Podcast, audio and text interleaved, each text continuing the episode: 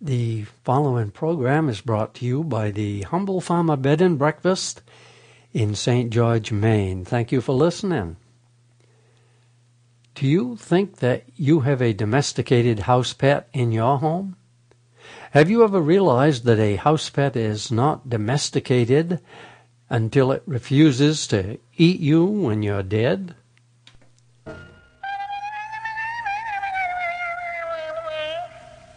Mm.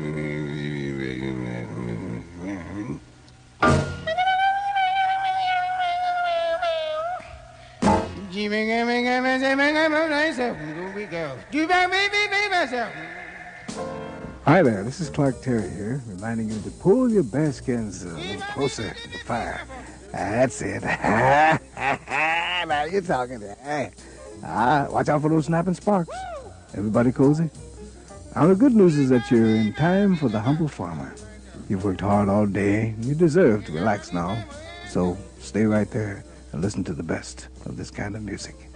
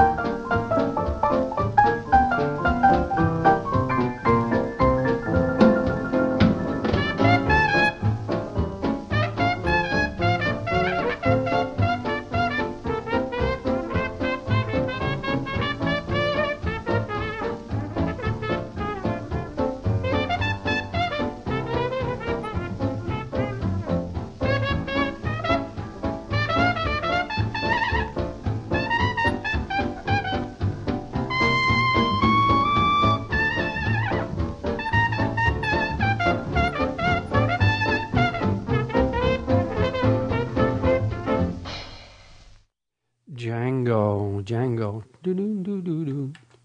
The new baby. You heard on some television show, I don't know what it was, you heard about the two men in Waldoboro, Maine, who worked together for several weeks before they figured out that they were brothers. And when these two newfound brothers appeared on the news, what do you know? A, a sister soon appeared. And a day or two later, even another sister. Discovering lost or unknown siblings who were farmed out at an early age is neither new nor unique, and you can be sure that there are hundreds of similar cases that nobody hears about only because they don't make the national news. Now, let me give you an example. A few years ago, 10, 20 years ago, I continued working on the Gilchrist family tree that my grandfather James Gilchrist started back in the 1920s. I think he started it with one of the Burdettes, one of Winston Burdette's ancestors or uh, uncles or something.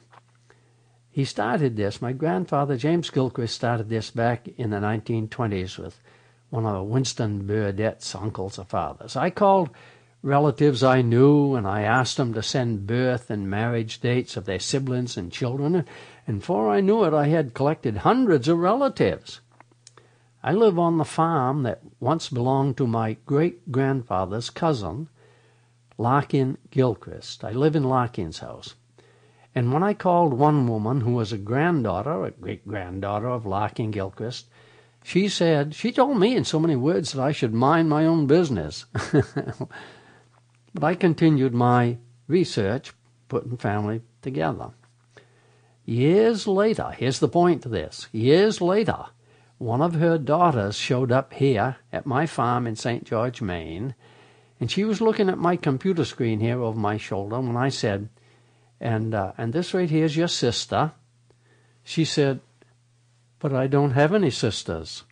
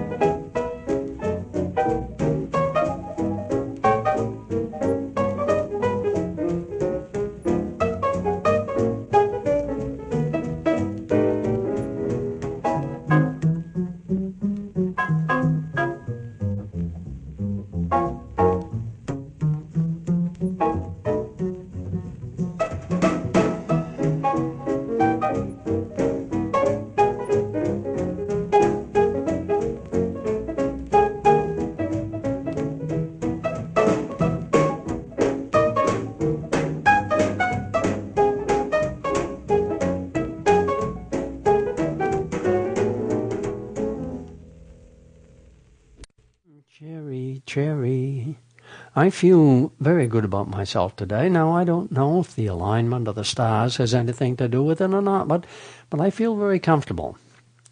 I'm at peace with the world.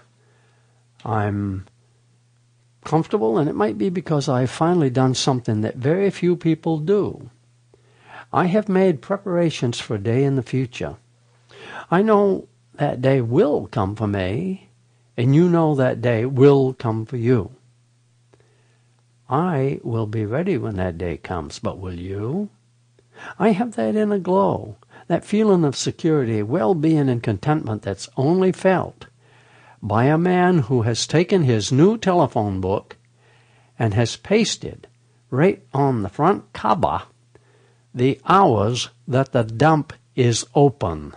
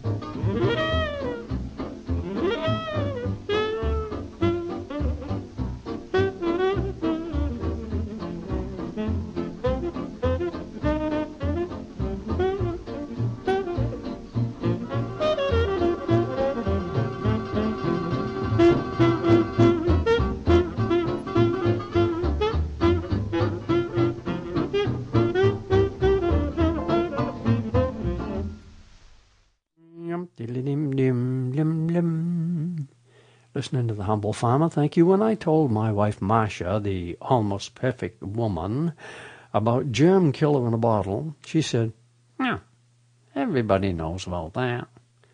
Then she comes back a few minutes later and she says, You know those three round tubes that roll around on the floor in the back seat of my car? I says, Yes. Do you know what they are? I says, No. One of them is to wash the windows, and the other two are hand sanitizers that clean germs off your hands. People use them before touching the handle on a shopping cart. I've been telling you about these things for years. Now, I think it might have been Aristotle who first said, Show me a person who's always washing his hands, and I'll show you a person who sucks on his thumb and picks his nose. I've seen those slimy, wet things you wipe your hands on while going on long trips in the car, and I never believed in them. But now I guess I'll start using them now that I know what they can do for me when I'm not near a sink when I can wash my hands. Is it possible that a man who went to college until he was 34 years old and and then was single until he was 54 years old? Is it possible that this man could miss out learning about a lot of things that people who could afford to have children take for granted? Not being married like normal people might be compared with language learning. You know about this. If somebody doesn't teach you how to articulate coherent morphemes until you're 54 years old, there's a there's a good chance you'll never catch on and will continue to howl like a wolf for your supper every time you get hungry.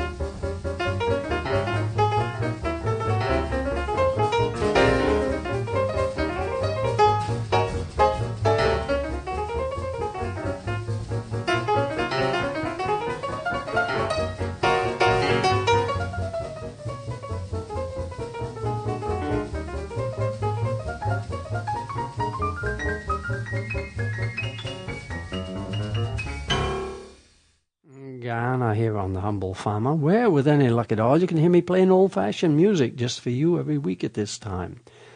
Thank you for listening. Good to know you're there, yeah? I'm The Humble Farmer at gmail.com. Love to hear from you.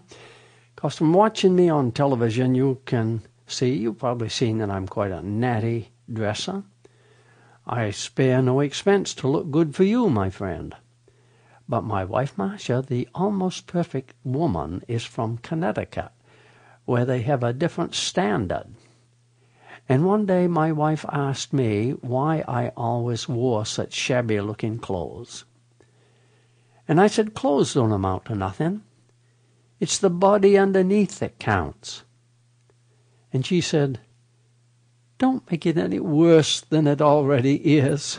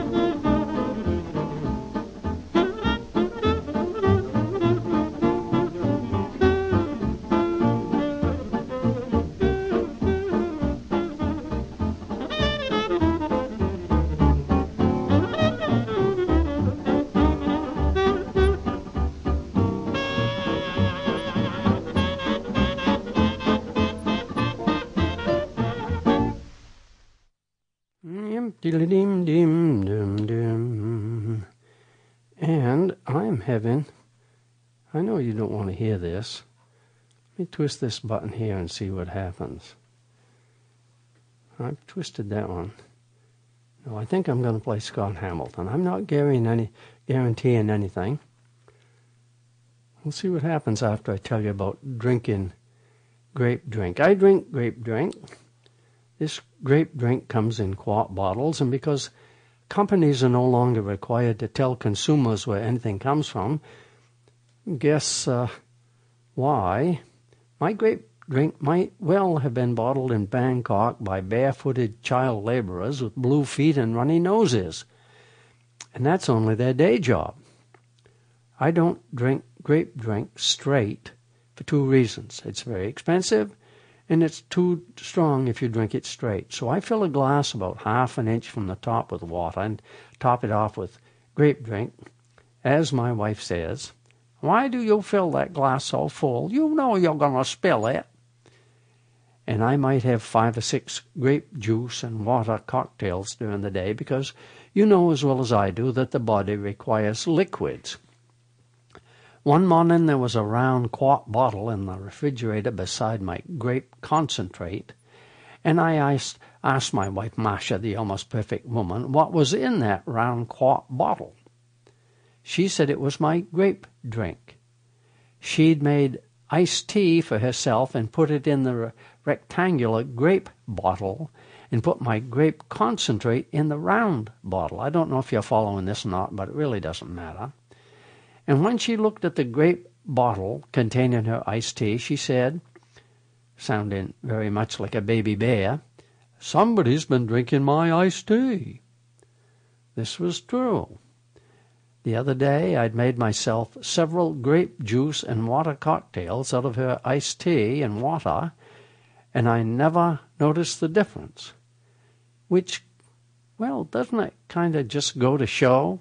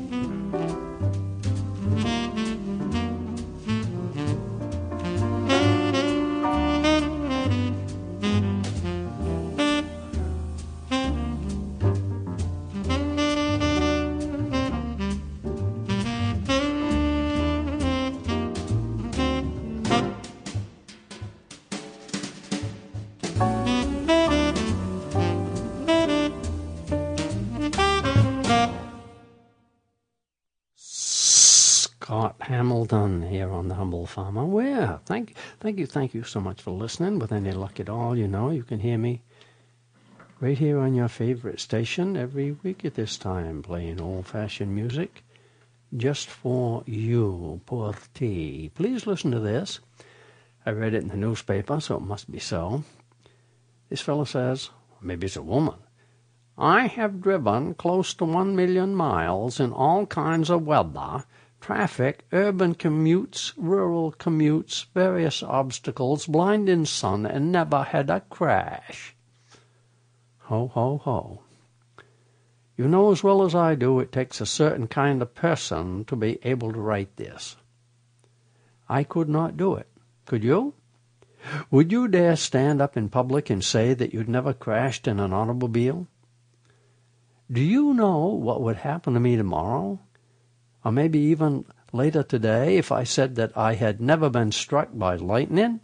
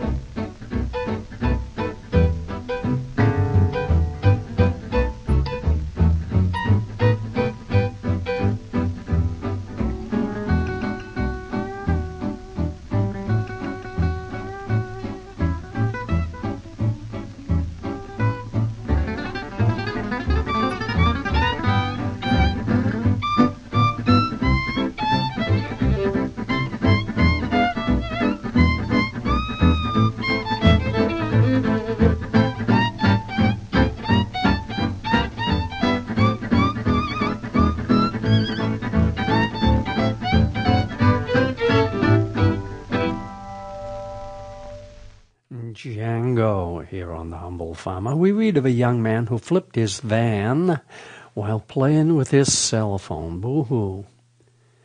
It's my understanding that cell phones can cost up to $400, if you can believe that. But the question is, does causing accidents does causing accidents really require that much technology or expense? Back in the good old days when we wanted to flip the pickup or, or just live dangerously, we'd simply drive to town with an unrestrained dog in the cab.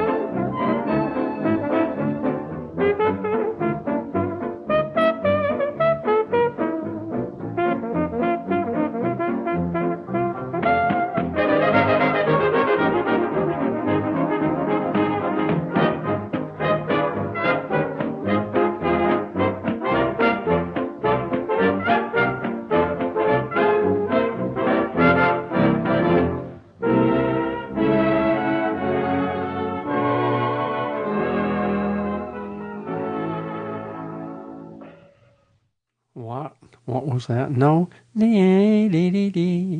Bix, probably with Paul Whiteman, way back even before I was born. A few years ago, buddy mine gave me a crash course on how to pick up women.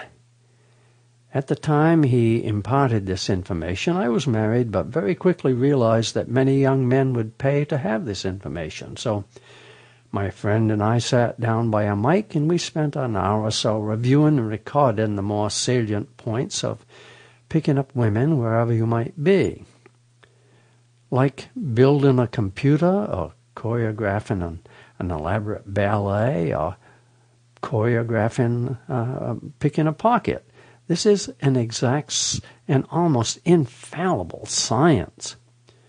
When I transcribed the whole business later, I had several pages of 12 point type. But by the time my friend came around later to help me polish the document, I realized that I had a dangerous, powerful tool in my hands. From what you've seen on television, you know as well as I do that bad guys can already cause enough trouble without adding to their bag, their bag of tricks. So I've abandoned this branch of the social sciences. Because this information might be, uh, you know, used or misused to hurt someone, I don't feel it would be morally right for me to blab it around. So it was inevitable that my voluntarily suppressed pamphlet on how to pick up women came to mind when I heard that a man was arrested for selling a how to pedophile book. You might have also heard that the lawman who arrested him the lawman who arrested him keeps a Bible on his desk. And you might, well, ask yourself, which of these two books has caused the most, most death and destruction? Anyway, one day while thinking about my, about my little How to Pick Up Women pamphlet, I asked, I hope you're listening. One day when thinking about this, I asked a very smart woman if there were any special techniques women use to pick up men. I hope you're listening. She said, You look in the eye and snap your fingers as you point at the floor in front of you. When they walk over, you pat 'em on the head. Blink,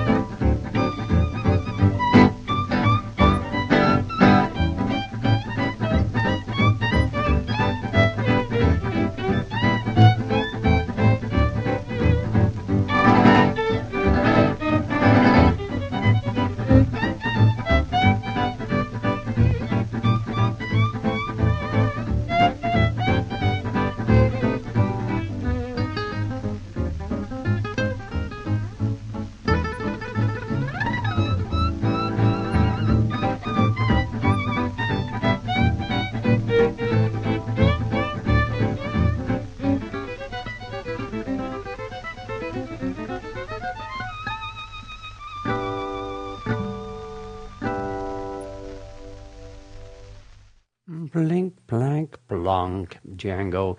You probably have friends who are always talking about how we should get rid of all the bad people. A reader writes this about something that happened recently.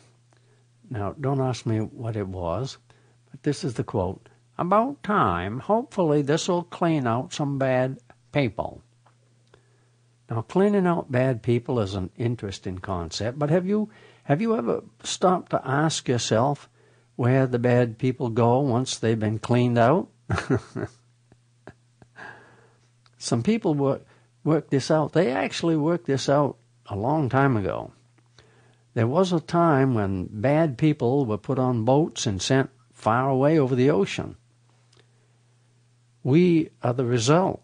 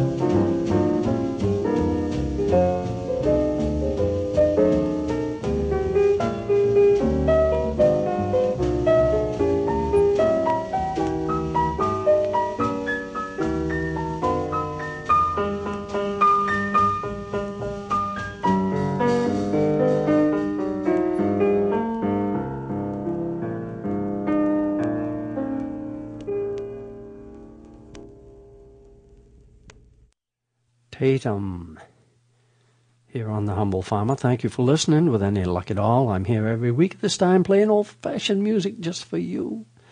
I am The Humble Farmer at gmail.com. Love to hear from you, and I've been putting off telling you about this, but today we're going to talk about procrastination. Structured procrastination. Psychologists suggests that procrastination, if structured, can have some benefits. Now, let me explain structured procrastination. You know that when you have something that's hard to do, you put it off by doing some other easy, meaningless task like sorting out a jumbled up mess of screws by their length, putting them in little jars. That's what psychologists call structured procrastination. Unless you are a type A person who can crush walnuts with the power of your mind, you can think of examples of structured procrastination in your own life. Oh, yes. Structured procrastination is the only thing that enables many of us to get anything done. The only time I clean up all the clutter in my office is when I'm putting off writing a newspaper column on making a television program.